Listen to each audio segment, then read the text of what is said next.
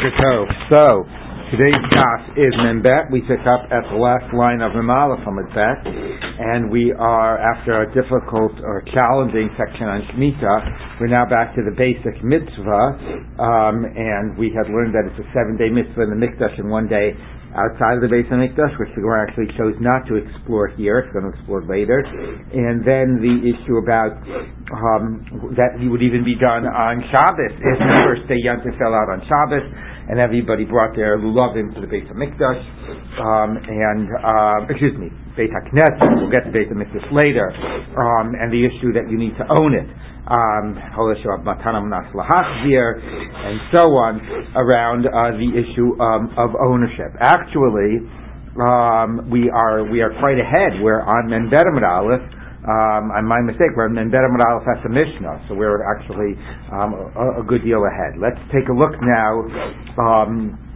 So then the last thing we did after that issue about uh, about what do you call it about uh, ownership was the issue of um, uh, that if you're uh, do in the process of doing a mitzvah and accidentally violate Shabbos as a result, the position of Rabbi Yossi that you're exempt from a korban, and then the question about what even if he if if that's true, even if in the process you did not actually perform the mitzvah, like the case about bringing an animal that couldn't be used for a korban, and so on. Now we pick up at the Mishnah where we uh, somewhat uh, stay on the Shabbos theme. Let's take a look. Um, and we wrap up this parak and begin the next one. So, middle of Member Aleph. Um, Mikabelas Isha A woman can take the uh, lulav from her husband and her son's hand. So clearly, just in terms of the context, suggests the idea that women would not take the lulav and esra. We know they're not obligated, but you know certainly in Ashkenazi circles the practice is, well, some do, some don't. But anyway, it's rel- it's it's some it's it's you know common enough for a woman to do it. The Mishnah suggests it would only be, of course, the males in practice who would do it. Um, they would give over their lulavim after taking it to the men to their wives or the sons to their mothers. And she can put it back into water on Shabbos because you'd be keeping it in water in order to keep it fresh. Um, this is not something that's actually growing from the ground where there's a problem about watering it. So you're actually allowed to uh, put it into like a uh, you know a um, a pitcher of uh, a container of water. Um, Rabbi Yehuda Omer, um, Rabbi Yehuda says, "B'Shabbos machzirin." On Shabbos, you can return back into water it was already in. The Yom Tov masifin. In Yantiv, you can even add fresh water. Um, Ubemoed machalifin, and on Cholamoed you can even um, actually exchange the water. Um, so Rashi even goes so far that says mitzvah lahachlif I guess the mitzvah is in order to keep the lulav fresh. Um, now, exactly what the problem is is not really spelled out in the Mishnah. Rashi basically just says that it's tircha because again, it's not a problem of watering. It was a problem of watering. You couldn't even put it in, um, even in the existing water. But the question is, how much tircha do we allow um, on Shabbos? Exactly what the tircha is. I mean, okay, you know, for us, what's the big tircha? You go and you fill it up from the sink. But I guess if you're drawing water, it's a bigger sense of a tircha, just involving yourself um, in this whole sort of process. But again, not exactly clear what the uh, degree of the problem is. And again, interesting that the Gemara is going to completely skip over that part of the Mishnah. And it's going to hone in on the last line of the Mishnah, which is Katan. Once a minor knows how to shake the lulav, that's when he becomes obligated um, in the lulav. So this becomes meaning it's a rabbinic obligation of chinuch and as we're going to see in the Gemara, generally the idea of chinuch is from the um, when the child is able to do the act of the mitzvah. So the fact that the Mishnah phrases it in terms of when he's able to shake the lulav as opposed to when he's able to hold the lulav shows again the centrality. But B'dyeved, even if you don't shake it, you're yotze, but again shows the centrality of the shaking to the act of the mitzvah. I'll remind you that Tosos pointed out that it doesn't say that he has to be able to say Hallel. So Tosos from there wanted to infer that the saying of the shaking of the lulav during Hallel was not so central. Um, that I'm not so sure of. He could be at the shul when everybody else is saying Hallel, Shomer, Gaon, and, and, and whatnot. But anyway, certainly you see the centrality of the shaking. Let's take a look at the Gemara.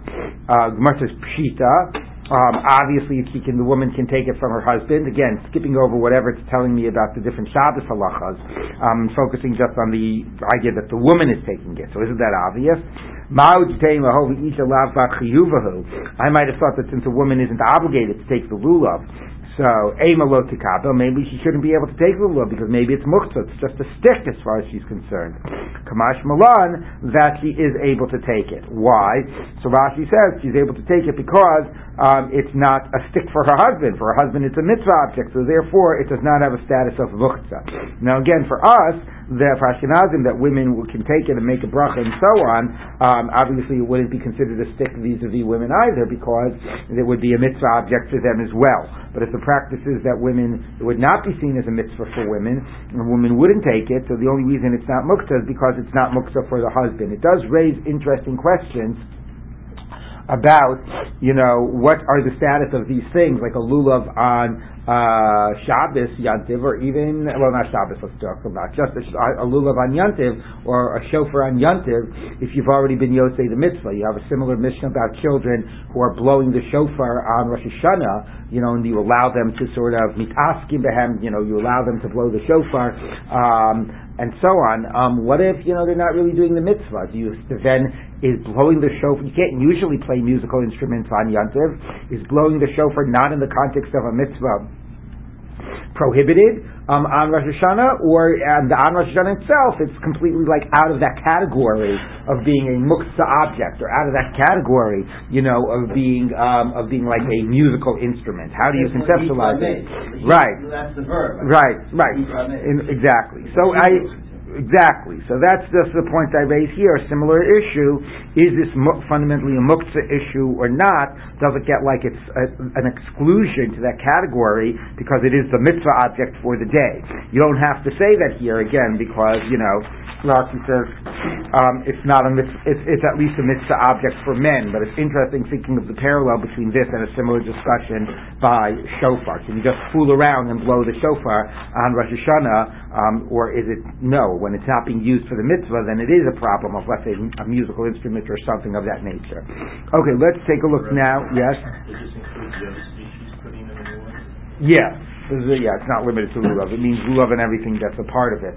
Okay, so you saw that also before, right? It says that everybody would take their lulavs and bring it to the show. I mean, it actually means their lulav and hazaf and a rava and the esrog, right? Because everything had to be brought to the show from beforehand. So now the Gemara says the following: Katan linaneya. Once a minor knows how to shake it, chayiv lulav.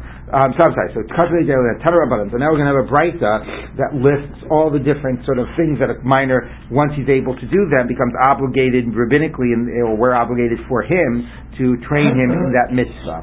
So, and this is, indi- is insignificant in talking, in, in, as I said, indicating what is a central act for that mitzvah. So Tanar Katan Once he knows how to wave, he is obligated, or we're obligated to teach him um, in the lulav. Um, um, once he's able to wrap himself in a garment, um, chayiv b'tzitzit, he's obligated in tzitzit. That's interesting, right? Because, I mean, that's the bracha we make on a talis gadol. That you would think that the mitzvah is just to have the tzitzit on, but again, according to actually a number of geonim um, and rishonim, you're only obligated biblically in the mitzvah of tzitzis on a garment that actually is a bar ituf, something that you wrap around yourself and wrap around your head and so on. Um, so that's uh, again the centrality of ituf is indicated here. Um, lishmor tefillin. Now, once he's able to observe his tefillin, what does it mean observe it? So Rashi says it means that um, not to go into a bathroom with it. Although the bigger challenge is um, in the Gemara, and I guess as we know from some recent issues, is the issue about passing of gas. That tends to be a more a, a, more challenging concern. So if he's able to do that, to wear his tefillin while keeping his body in the right sort of state, then aviv lokeach lo tefillin his father purchases um, for him tefillin. Now, um, it's again not that the idea of being shomer gufo is a central part to the mitzvah. This is actually a little different than the previous ones because the previous ones are actually being able to do the act. Here was sort of being, you know, the active tefillin he might be able to do at a younger age, but you're not going to go ahead and start in training him in tefillin if he's not able to preserve its sanctity. So this is not like the others, but this is a prerequisite for doing it is making sure that he's able to preserve his, his, his sanctity. Now, um, if you, by the way, you might notice a difference that by the tzitzit it says chayav b'tzitzit, chayav b'lulav, and here it doesn't say chayav b'tefillin. It says aviv lo keach lo tefillin purchase tefillin for him. So if you look at the side at the uh, on the left hand margin, it has a note of that difference. It says Gabi tzitzit lo nakat lishna de lo keach the mistama yeshlo talit Gabi lulav nami yacholatis lulav shel aviv except I guess on the first day of Yantiv. But the idea is is that by tzitzis and, and, and lulav, you might it's not so much about purchasing it. You might have an extra lulav around the house, or you could borrow the father's lulav, or by tzitzis you could put on, you know, well actually there's an issue about ownership by tzitzit. But anyway, the garment which is fundamental, is, you know, is the real central object you already have. Um, but whereas here the whole object has to be purchased initially, the buying of the tefillin, and therefore it is lokeach lo tefillin. That, by the way, of all these things, because of this issue about shomer gufo, is why we do not start training kids to put on tefillin until very soon before their bar mitzvah. Right? You start training kids to put on tzitzis, like often they do at three years old, um, but they don't start. Um, and lulav and etrog also at a younger age, but tefillin you really wait till right before the bar mitzvah because of this concern of being able to make sure you are not passing gas while you are wearing it. So that is obviously clearly the uh, con- central concern in this braita. Though.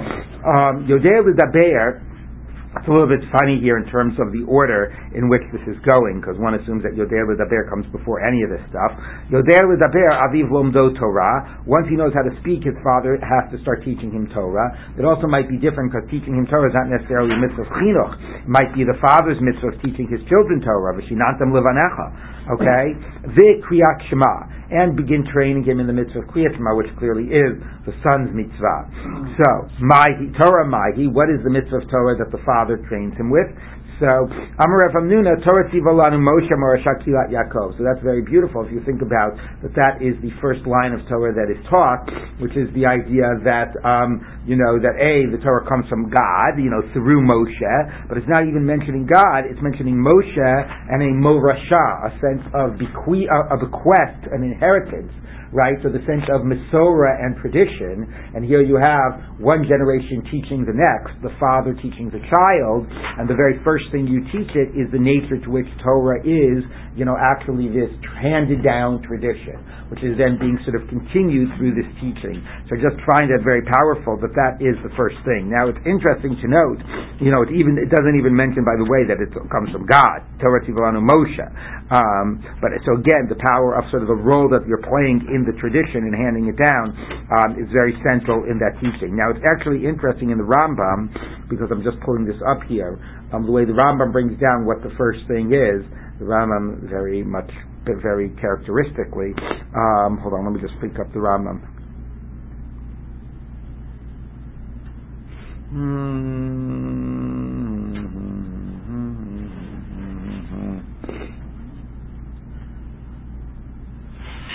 Um, okay. So, um, and then Kriyashma, we'll read another line. Kriyashma Maihi, what's Kriyashma? What, what training does he begin doing? Pasuk Risha, the first verse, right? Shema. So that's training him in the mitzvah of, um, of Talmud Torah and in the mitzvah of Kriyashma. Now the Rambam, when he brings it down, says, you could say he's just quoting the Gemara, but I think he's doing something a little bit different. The Rambam says like this, when he talks about the mitzvah of Torah, um, Torah,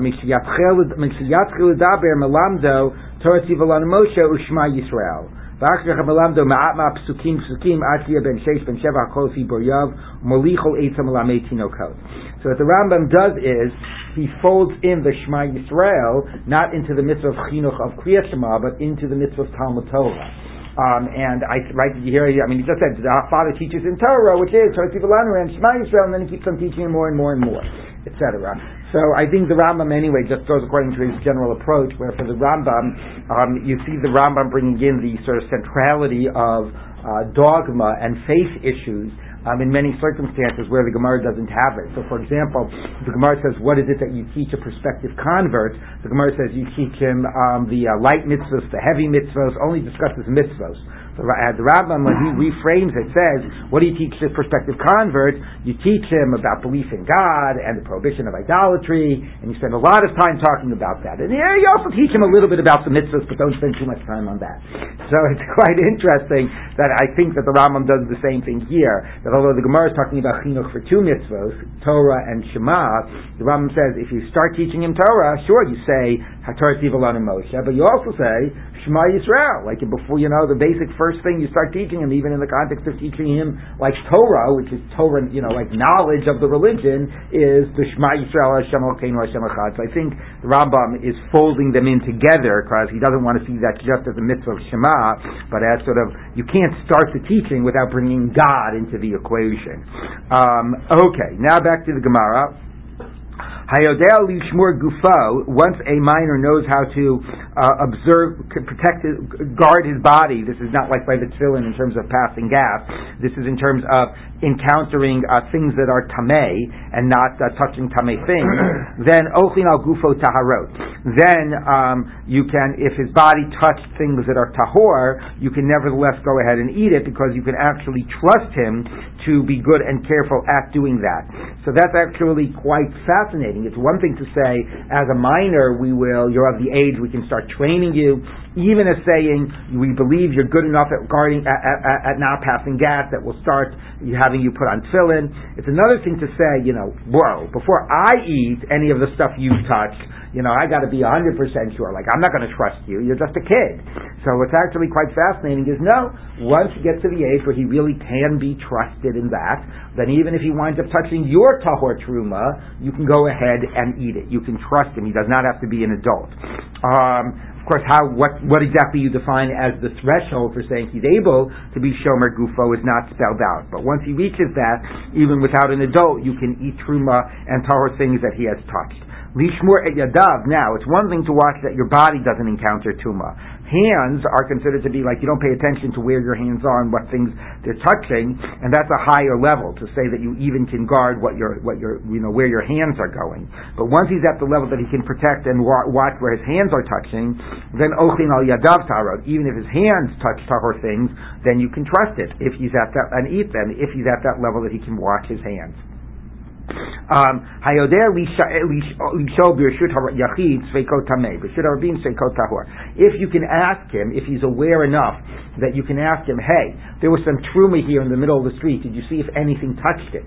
And if he's able to actually give an intelligent answer and will be able to sort of accurately pay attention to those things and respond appropriately, then if he says something did touch it, uh, something tamei, then it's tamei. If he said nothing touched it, it's tahor.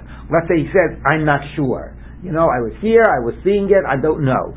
So then the halacha is there's a general principle by Tum and Tahara that if there's a doubt in Rishut Harabim whether something touched, you know, Tame things touched something Tahor, we say that in a doubt, Sveiko Tahor. If there's a doubt in Rishut Hayachid, then we say Sveiko Tameh. If you're not sure, then you assume it's Tameh.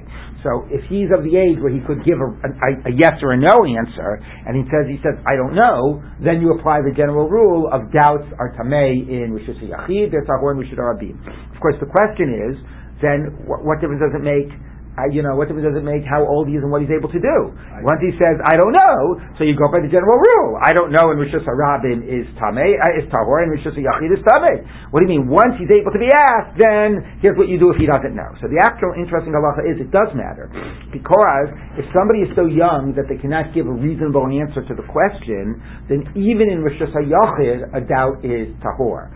The rule that in Rishut Yachid, a doubt is Tameh, is only if there's somebody who should know, who should be able to know and doesn't know. Now that sounds a little bit bizarre, but let me tell you where we learn out this principle from. Where do we learn out this principle that a doubtful tumah and rishis yachid is tameh? Well, we learn it out from another area that is labeled tumah, but it's really not about the same type of tumah. It's about a woman who is suspected of committing adultery. Mm-hmm. And the point is that the woman goes in private with a man, and her husband has already warned her, I don't want to see you in private with this man, and anyway, she goes in private with the man, and then the question is, what is her status? She now has a doubtful status about whether she's committed adultery. So if she went in private, which is a yachid, then she's forbidden to her husband until you do the whole sota ritual.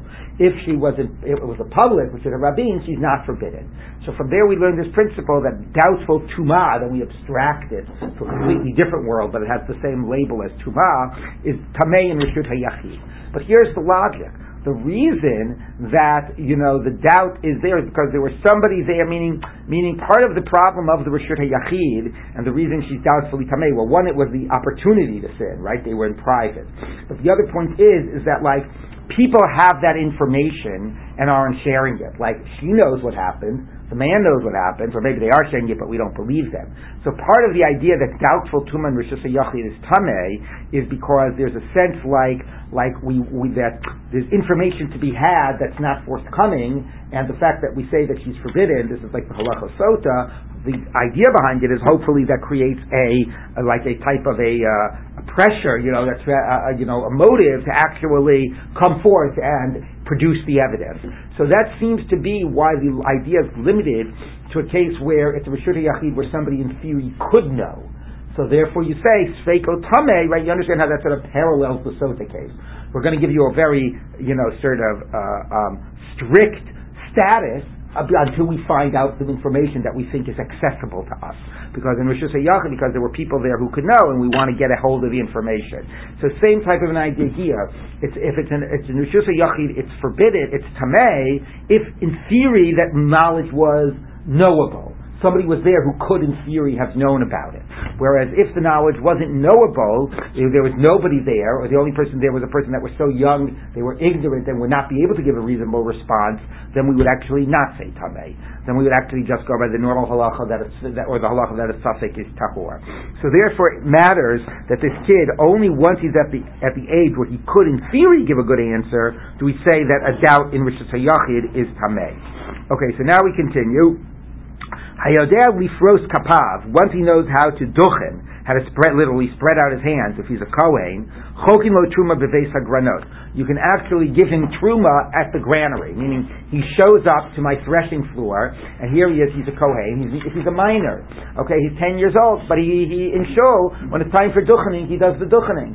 So therefore, I can now give him grain at the, you know, in my in my granary. If, however, he doesn't duchen in public, then even though he's a he's a kohen and he can maybe make sure he doesn't eat it betuma because maybe he's of the age that he protects himself from betuma, I don't give him the truma in public at my threshing at the threshing floor. I can send it to his house. He can eat it in his house, but I don't give it to him in public. What's the difference? Either way, we're trusting him to eat the truma and eat it properly. The difference is, is that in one case, he already is publicly recognized as a kohen he gets up and he does the duchening. And also we have to understand that they were not doing the duchening just on, you know, the Yom Tovim. They were doing it every day, like the Sfardim, which is what the Gemara says. So here he is, he duchens every day in, the, in, in, public. People know he's a Kohen. So there's no problem with me, therefore, giving him the truma in public, um, as long as, again, he can make sure to eat it in the right way. But if he's not publicly acknowledged as a Kohen yet, and I'm giving it to him, then that will be very confusing for the community and confusing for him or whatever. Here, I'm giving, people will think I gave it to him and they won't realize he's a Kohen. So once, only once he's doing it in public can I then go ahead and um, give him, give him the grain in public as well. You'll realize by the way, the end of this list has nothing to do with chinuch. The beginning was about chinuch, but now we're also dealing with, like, you know, with other aspects. I mean, tefillin was an interesting crossover. On the one hand, he would be able to do it earlier, but on the other hand, we don't trust him to do it until he gets to a later age. And a lot of these things here also have to do with questions about trust and knowledge, you know, in general status in halachic areas ritual halachic areas, not really about chinuch, uh, not at all limited to questions about mitzvahs and chinuch. So, you had a question? Yeah, I do.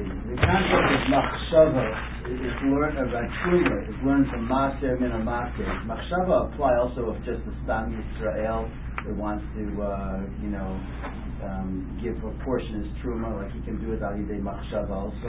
Yeah, he's mafish his truma tru, by, by machshava ba'alma, but that's yeah. But I, that's a, I mean, it comes up in other places in Gittin right. and whatnot. But I yes, just to clarify yeah, that point. yeah. I mean, look, it's always a question in the Rishonim when the Gemara says machshava if it means articulated or unart- unarticulated machshava. Okay.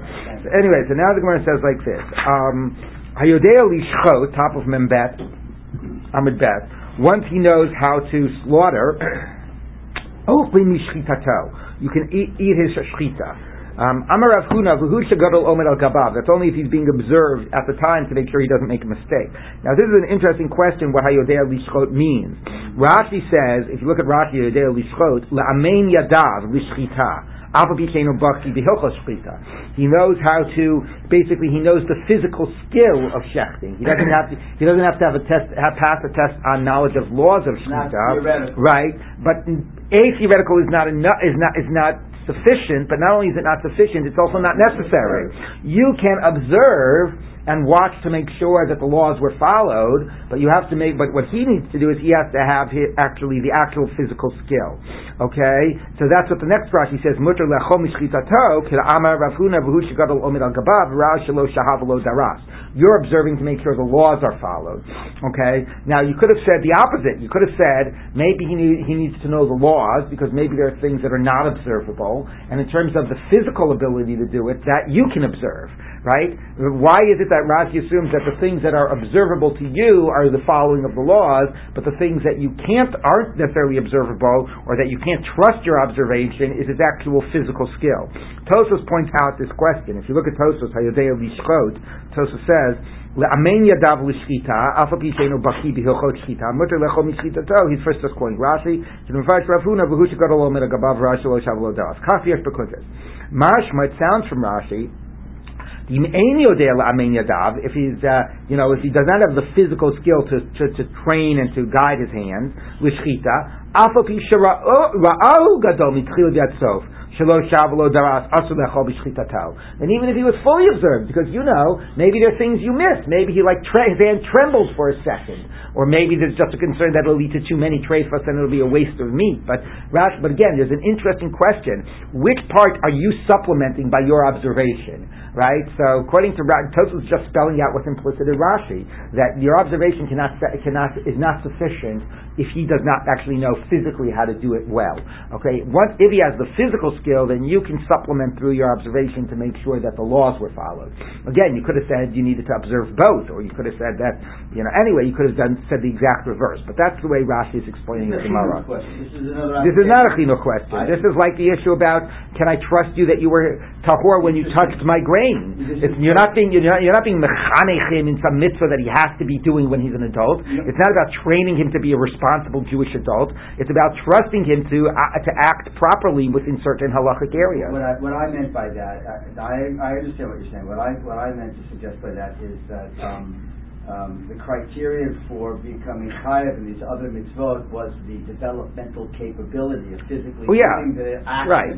As opposed to a theoretical understanding of Um, the reasons of the action. That is true. There's an emphasis on the behavioral. That is true. That's a good point. All of these things are not about sort of theoretical knowledge. They're about sort of, I mean, some of them do require a certain amount of theoretical knowledge, like to watch yourself not to become tameh means you have some awareness of what are tameh things that are out there. you have to know. Right.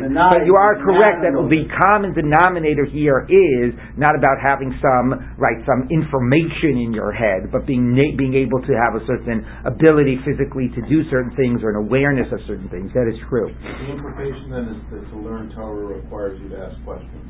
Um, Because. Why? Say, because it doesn't say as soon as he can hear, it says as soon as he can speak. um, well, okay, but um, that's an interesting point that. Um, I ended up the Shema. Right, I'm not sure if I would say questions. It might have the idea of like articulated Torah, that learning Torah is also saying Torah. Um, there is an interesting debate, like do you make Birchas HaTorah before you think Torah, or only after you, or only before you say it? Now, part of that has to do with the question of the nature of Birchas HaTorah. Like it might not be enough to do the, to do a mitzvah of Talmud Torah. You actually need a thing to relate to, so you need some speech, something sort of materialized. But um, it's a good point. I would not have identified the speaking as um, as because you want him to be asking. I think the ability to ask questions I mean, it's true. Kids ask questions basically as soon as they begin to speak, so they're not really at separate stages. But I was assuming it was more about the idea of, of, saying it out loud, like "V'shinantam levanecha." The next phrase is "V'dibar sabam," right? "V'shiftecha b'veitecha." So that was more my assumption. It's a, it's an interesting thought about that. Okay, so the Gemara says like this: Amar we just did that. Yochol lecho back to the braita. The Yochol lecho kizayis sagan. Once he can eat a kizayis of grain, like any of the grain products. Um, Marchiki mitzawato umimei raglam. You have to distance yourself if you're like going to daven or so on, or say Shema, from his excrement and from his urine, because that's when it starts being smelly. This actually is a very relevant halacha. When kids are still very young and they're still just nursing from their parents, you know, they've dirty diaper or whatever, you don't really have to be in the, a different room when you're davening, because the excrement only gets smelly once they start eating like, you know, cereal, ba- cereal and baby, right. Even the baby formula isn't yet cereal, isn't yet grain. Um, okay. Uh, interesting that it also applies to the urine and not just to the and not just to the uh, to the excrement. Um, okay. Um, That's now we're getting very formalistic about it. It's not enough that he eats able to eat grain products, but he can eat a kezayis in the time it takes to eat achilas pras. You know, which is the normal definition of an act of eating. Why being able to do what halachically is called an act of eating, um, in order to say that the excrement is smelly and problematic, is not so clear. Um, but anyway, Um, Amar Rav Chia Braid Rav Yeva Ubegadol Alpha Pisha Inu Yochel Lecho B'Chtech Lispras. And here then comes the irony. By an adult, even if he's like maybe he's very old and he can, and he can't he can he can't eat so much. He you know he he's obviously eating grain, but only over a longer period of time will he be able to get down into zayas. It's still a problem. The excrement. The Tichsiv Yosef Da'as Yosef Mach'o and one who adds knowledge adds uh, travails. So I, I, somehow you get older and uh, your excrement gets smellier. I don't know. Anyway, okay, I'm sure there's uh, truth to that, but it's interesting a link to the psukim. Once he's able to eat a kizayis, an olive's worth of roasted meat, shochtin shochin alav Pesach. He can be part of the group that's counted for the korban Pesach. Shenemar ish lo, person according to their eating, but you have to be able to be able to eat a minimum amount, and a Pesach is eaten roasted. And roasted, it's, you know, it takes an older. Uh, you have to have more developed teeth to be able to eat roasted meat than like you have to do like soft and cooked meat. It's interesting though. It says ish. Right. Well, that's true, and we don't limit it to ish. That's true. Um, uh, Rabbi Yehuda Omer Achi Achila. Um, only once he's able to identify food Meaning, what does that mean? Ketzad notim lo tzror v'zarko it goes v'not lo. If you give him a rock, he, he looks at the rock, he throws it away. He wants a rock. But if it's a if it's a nut like a like a walnut, you know, oh, it's a walnut. He takes it. He understands that it's food, and he's going to crack it open and eat it. Now, why exactly that's important for Korban Pesach, I don't know. It seems a little bit that it's a difference between eating and being fed right? So if you're able yourself to discern this is the food, this is not food, I throw this away, I eat this, you're the one who's doing the eating. Whereas if just because if you put it in his mouth and he can chew it and swallow it, that's more of a reality of being fed than a reality of what we would call eating. Um, and that seems to be uh, Reb Yehuda's position. So that was a fascinating end, having um, you know all this issues of minors about the question about chinuch for the lulav, completely jumping over the uh, yontiv issue and the putting the thing in water. Now we begin. So we did uh, basically the first three prakim Two, the first two were devoted to the sukkah, one and a half to the actual physical shape of the sukkah, and the last half of it to the mitzvah of taking of sitting in the sukkah. Similarly, the third parak was devoted to the lulav hadassah rav and esrog, where the most mostly the, it was devoted to the physical qualities of it. But towards the end, we got to the question of the actual act of taking it, um, where notice by the way, it didn't mention a bracha, didn't mention just holding on to it. It emphasized the shaking of it and the shaking of it during Hallel, and then it turned us into some interesting discussions about shmita, but again, then about taking of it in shul and on yeah, and on Yontif that falls out on Shabbos, um, etc. Now we have the the third, the fourth parak really, in a way, will touch again on some of those themes, but you'll see the way it's structured, it sort of looks at all of the various mitzvot that are noeg on Sukkot and sort of discusses them like sort of in a more collective type of a way or in a differently organized way. So let's, um, let's take a look. Um, all right. So it says the following. Um, let me just see one thing here. Okay, so it says, Lulav Rava Shisha V'Shiva. The mitzvah of lulav and the mitzvah of a rava, we haven't even mentioned the mitzvah of a rava. We know that we do the hoshanas, right, with, the lulav. Um, it's called here the mitzvah of a rava because although we walk around and do the hoshanas holding the lulav and the etzro, the center part of that ritual is the arava part of it. So that applies six, sometimes six days, sometimes seven days of Sukkot. Um, the issue here of all of these things, which are sometimes you know, x and sometimes x minus one or x plus one is the issue of Shabbos. Where does Shabbos fall out? Okay, sometimes Shabbos falls out to take away a day, and sometimes it doesn't. So, Hallel v'asimcha, saying Hallel and rejoicing. Now, rejoicing here specifically has the context of Shlame Simcha, bringing Shlamim in the Beit HaMikdash, um, which is a mitzvah to bring on the Chagim. Okay? Those apply Shmona. For all eight days of Sukkot, you are saying Hallel, including Shmini Atzeret, and you are bringing um, the Shlame Simcha, you're bringing them also um, all eight days. Or you uh, bring, uh, we'll see in a minute that, we'll, we'll see soon that you might bring it on day seven and you eat it on day eight. But anyway, those are things that are done all eight days. Uh, okay sukkah, v'nisu chamayim, sitting in the sukkah, and the pouring of water that they did in the Beis Hamikdash that they did with the morning sacrifices, the only time they did this was on Sukkot, that would be um, Shiv'ah, the seven days of Sukkot. You sit in the sukkah all seven days, and you do the pouring of the water all seven days.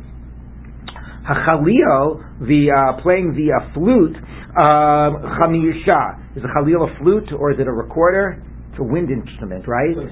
Flute. Okay, so flute. Um, so the What's playing, the I, I don't know. They're the same. They're somewhat, they're somewhat different. I don't know. No. All right. All right, there's some type of a reed in, wind instrument. Anyway, the chalil for five is chamisha v'shisha. What does that mean? It means that this is the music that you would play to accompany the Simchas Beis Shoeva. Now, you don't play music on Shabbos and you don't play it on Yontif. So if you think about it, you have the seven days of Sukkot. So you start with minus one for the first day of Yontiv. At most, you're going to get six. And if Shabbos falls out in the middle of the week rather than on Yontiv, you're down to five. Okay, so that's why that is five and six. Now we're going to go back and unpack the and unpack it from the beginning. Lulav Shiva Ketzad. Where do you have Lulav? We said Lulav and a Rava could be six or seven. So we'll worry about a Rava, which is the first we're hearing in the Mishnah here that there's a mitzvah of a Rava. But we'll worry about that in a minute. Let's let's first wrap up the Lulav discussion. So how would Lulav be a seven day mitzvah? Well, obviously the seven days of Sukkot. Well, what about Shabbos? Well, you'll remember what did we just say in the last daf? That if Shabbos falls out on the first day of Yantiv, they would take the lulav on Shabbos Yantiv. So if Shabbos, not in the Mikdash, the Mishnah said that they would go ahead and they prepare it in the shuls and they'd go to the shuls and they would take it, right? You remember that Mishnah, right? Not our practice, but the Mishnah we learned yesterday says you would take lulav on Shabbos when it fell out on the first day Yantiv.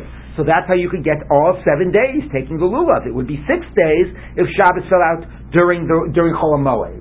But if Shabbos fell out on Yantiv, then you would take it all seven days. That's what we just learned. Okay, Ketzad. Yontav Arishon Shechad Shechal Yos B'Shabbos. If the first day of Yontav falls out on Shabbos, Lo Shiva, you would take it on seven days. You'd even take it on Shabbos if it was the first day of Yontav.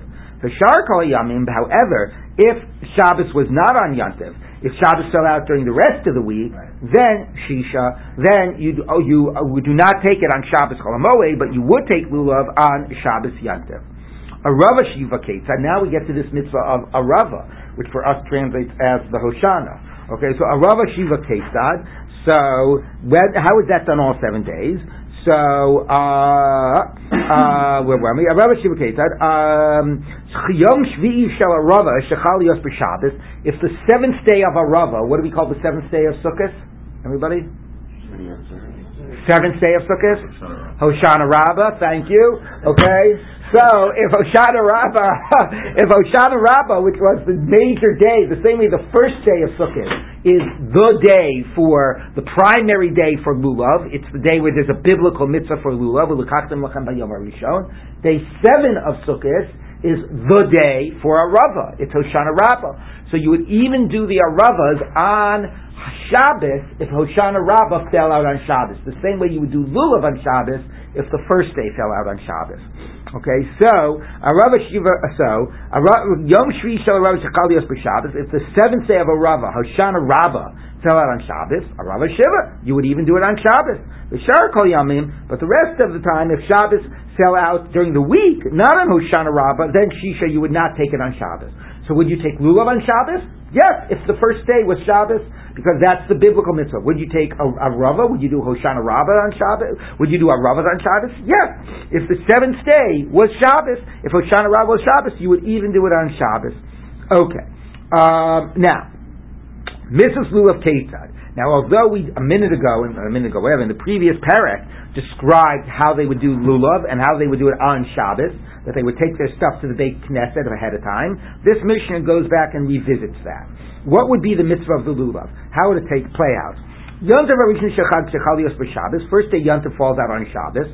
Okay, we just had that before. Malichanes Lulavim Laharabayas. So before we discussed what they would do outside of the Beis Hamikdash, they would bring their lulavim and esrogim to the shul's erev Shabbos.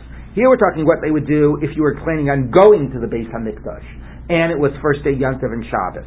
So before Shabbos, you would bring your lulavim to the Temple Mount. The chazanim mikabli mehen, and the chazanim, the sextons, would take it from you. They'd be like the people that would be, you know, the um, the um, functionaries there um, who are handling this stuff. They would take everybody's lulav and and and esrog, the whole thing. Um, the sodrino son agabe itztaba and they would place it on top of the itztaba, the portico. So Rashi says, what does that mean? I mean, if it was on top of like the roof, then it would dry out in the sun. Rashi actually says it means like it would be on the top of the chairs that had a like, you know, that they were sort of that there was this courtyard in front, and there would be like with like a, a roof, you know, sort of on top of it, and this they would put it on the benches that would be under that would be under the roof. Okay, to shade it from the sun. Right. Okay. Um, so right, Rashi says like it was a particular like uh, square, you know, like a courtyard in front, uh, you know, on Harabayas.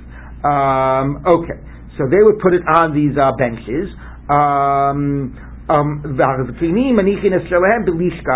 elder people had a right to put their lulavim and esrogim in a special chamber. So as we're going to see, they won't have to fight with all the masses.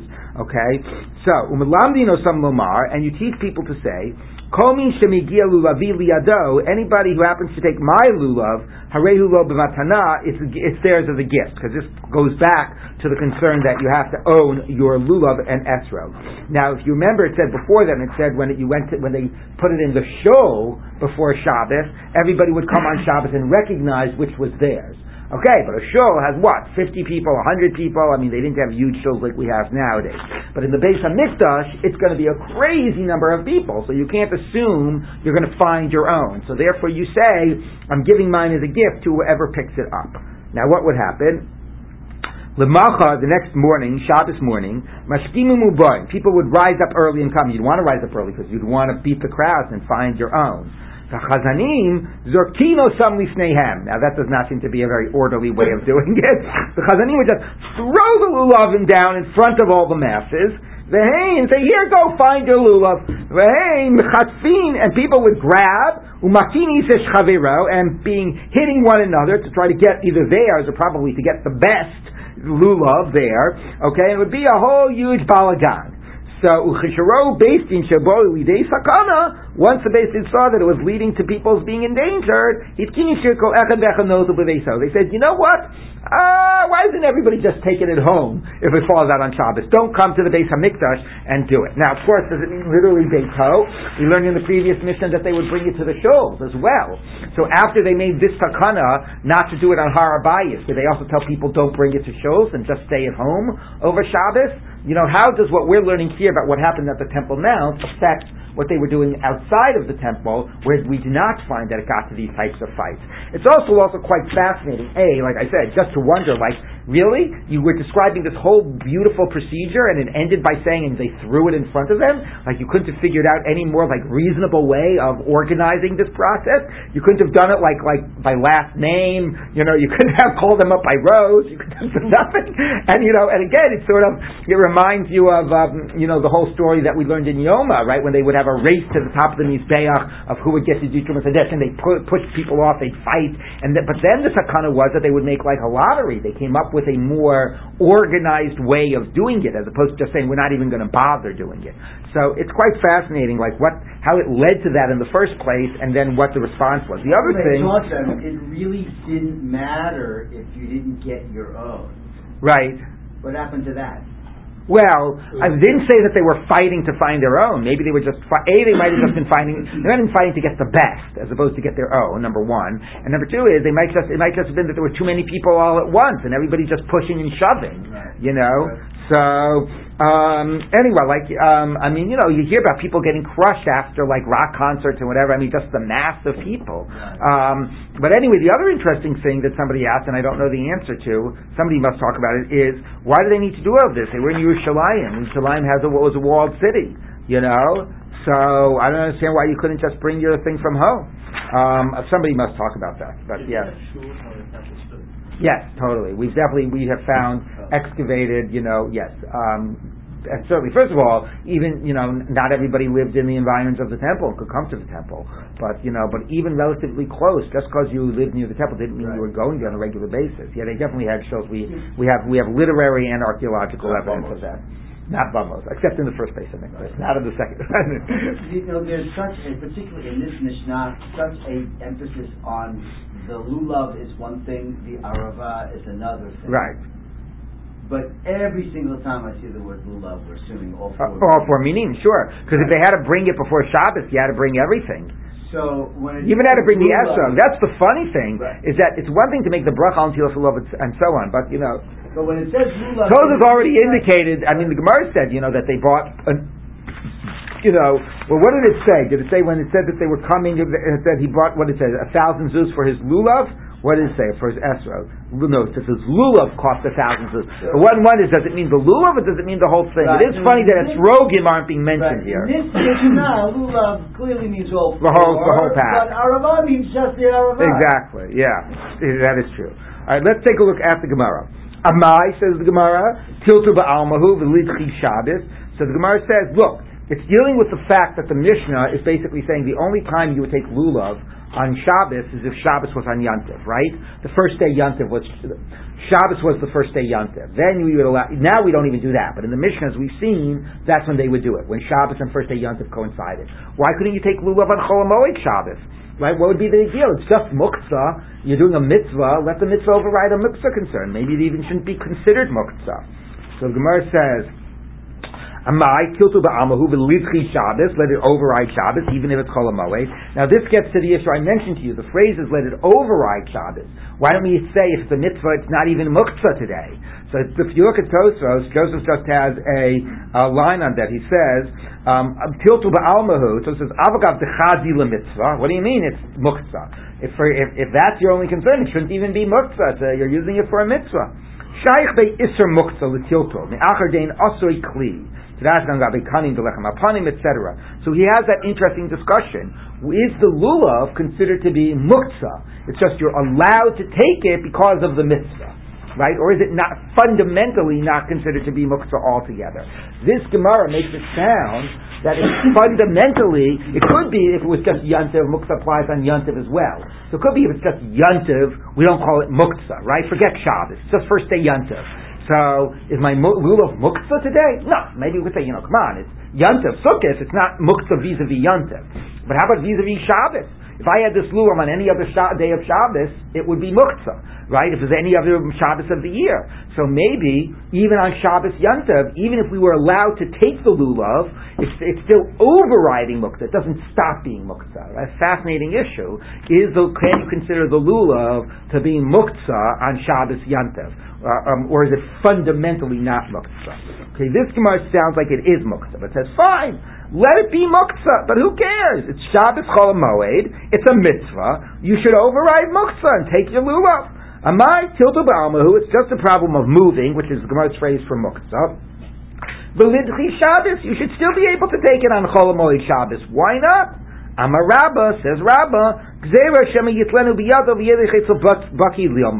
because you're right, it's not a concern of muktzah, it's a concern that you'll that it'll lead to carrying. You'll pick it up, you'll go to an expert to learn how to do it. Why do you need an expert? Well, maybe to teach you how to do the shaking, because we discussed the shaking before, and maybe just to learn how to make the bracha. So you'll go to somebody to teach you about it.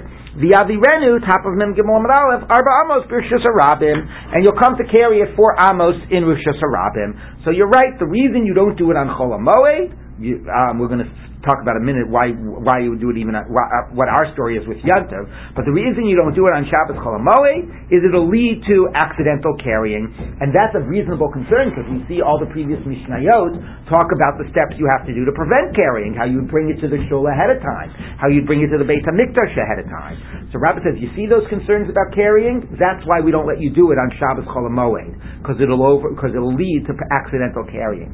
The Hainu time of the shofar, the Hainu time of the Megillah. And that's the reasoning, this is presumably what the Gemara is asking, why we don't blow shofar on Shabbos, and why we don't read the Megillah on Shabbos, because it'll lead to carrying. Now this, by the way, we should take a minute out just to pause and recognize it you know, if you've ever learned this, you'll say, why don't we blow the shofar on Shabbos? Why don't we take the lulav on Shabbos? Right? The answer is, well, we don't ask the Megillah question because it only comes up if you're living in Yerushalayim or in a walled city. But anyway, the answer is, oh, because we're afraid you'll come to carry it. That explanation is first articulated by Rabbah in an Amora. It's not in the Mishnayot. The Mishnayot assume you don't do it on Shabbos, but they don't say why not. Okay, it's only Rabbah that gives the reason that you might come to carry. Now, by lulav and and and and uh, and shofar, you could understand a reason independent of a concern of carrying. Right? By lulav, it could be a muktzah idea. Yes, it's true. We should allow it. It's a mitzvah and so on. But you do understand that there's some idea that fundamentally is conflicting with this concept of Shabbos. And by shofar, you know, it's playing of a musical instrument. So it could be that there was, you know, it wasn't just a gezerah. One of the interesting things is that the Bavli often tends to explain things based on a gezerah. We don't let you do this lest it come for, to do something else. Although in the Mishnayot, that's often not spelled out, and it could be that things are seen more as intr- intrinsic problems rather than as a problem of where it will lead. So one could have imagined that the problem of a shofar on Shabbos or a lulav on Shabbos was not just a concern of the lead to carrying. Maybe it was just like it's not so Shabbostic to be taking a stick. It's not so Shabbostic to be blowing a shofar. It's not appropriate for a Shabbos. Now, why would that tell me not to do a biblical mitzvah? Okay, so Rabbah tries to give a bigger concern out there. It might lead to a violation. Um, but again, it is worth noting that that concern is not spelled out. That was Rabbah. But again, Rabbah certainly by lulav picking up on the hint of the Mishnah because the Mishnah does speak about bringing it to the shul ahead of time, bringing it to the Beis Hamikdash ahead of time. We just had a discussion of Rabbi Yossi. You accidentally carried it on Shabbos, you're exempt from a korban. So we totally see in the Mishnayot the high possibility or, or concern that having it, doing it on Shabbos can lead to carrying. So Rab is saying that's what's behind why we don't do it on Kol But he says that by Lulav, the Gemara then extends it to Shofar and Megillah, which again, A, not only was not in the Mishnah, but wasn't even part of the original statement of Rabbah. So it is just worth appreciating where these ideas develop. So let's just read one more line. Ihachi says the Gemara, if that's true, that it's a concern that you'll come to carry it and you don't do it on Shabbos, Yom Rishonami. So we shouldn't even do it when the first day Yontiv is Shabbos, you'll come to carry it. It says, no, Rishon hatakinu rabbanim beveso. No, we're not afraid you'll carry it, carry it on the first day. Because after the takana, we told everybody to keep it, to, to take lulav at home. So, we, you're told you have to take it at home, so nobody's going to come to carry it. So the Gemara says, one minute. The Gemara says, Kodem takana mai, Michael Amemar, but fine, that's after that whole big thing happened in the Beis Hamikdash and they said to do it at home. But it was, but before that happened, they were still okay with people taking it on the first day. Right? The, generally it was very clear. They always would take it on the first day. At a certain stage, because of fighting in the Beis Hamikdash, they said do it at home. But how did it start that you let people take it on the first day? And, and you know, we learned the previous mission they would bring it to the shul ahead of time. Clearly you're not taking it at home. Why are we allowing it on the first day and not concerned about the Shabbos concern that Rabbah says? So the Gemara says, And so the Gemara says like this: Ella Rishon de Isa Minatora Big Vulin, the first day, which is biblical, not only in the Beis Hamikdash, but all places. Lo. They let you still take it on the first day. They weren't going to override the biblical mitzvah. Hanach, the other days, the less new Minatora Big Vulin, that they don't, they're not biblical out of the Beis Hamikdash. Gazrubu Rabbanan. They did not let you take it on Shabbos, even in the Beis Hamikdash. Although in the Beis Hamikdash it's biblical for all seven days, the other days are weaker. They're only Beis Hamikdash mitzvahs. They're not mitzvahs in, for everybody. So on Chol Moed, you can't take it on Shabbos even in the Beis Hamikdash because even though it's biblical, because it's only the rest of the days, it's not biblical elsewhere. But the first day, which for everyone is biblical, there they continue to allow you to take it on the first day. So we will continue with this tomorrow, but the remain, where we are right now is you can take, there's a concern of Shabbos carrying, don't do lulav on Shabbos, but you can do it on the first day, which is biblical everywhere. That you can do it. The other days you can't do it even in the base of Hamikdash. But the first day, we're going to, that, the, the biblical mitzvah is going to override the concern that it might lead to carrying. So the question we obviously have to ask is, so why don't we do it on the first day? and what, and why is shofar different? Shofar is always biblical on the first day. Why, why, why was shofar not also prohibited? You know, why was shofar prohibited on the first day and not lulav? So all of that, come back tomorrow. I'll leave you with the cliffhanger.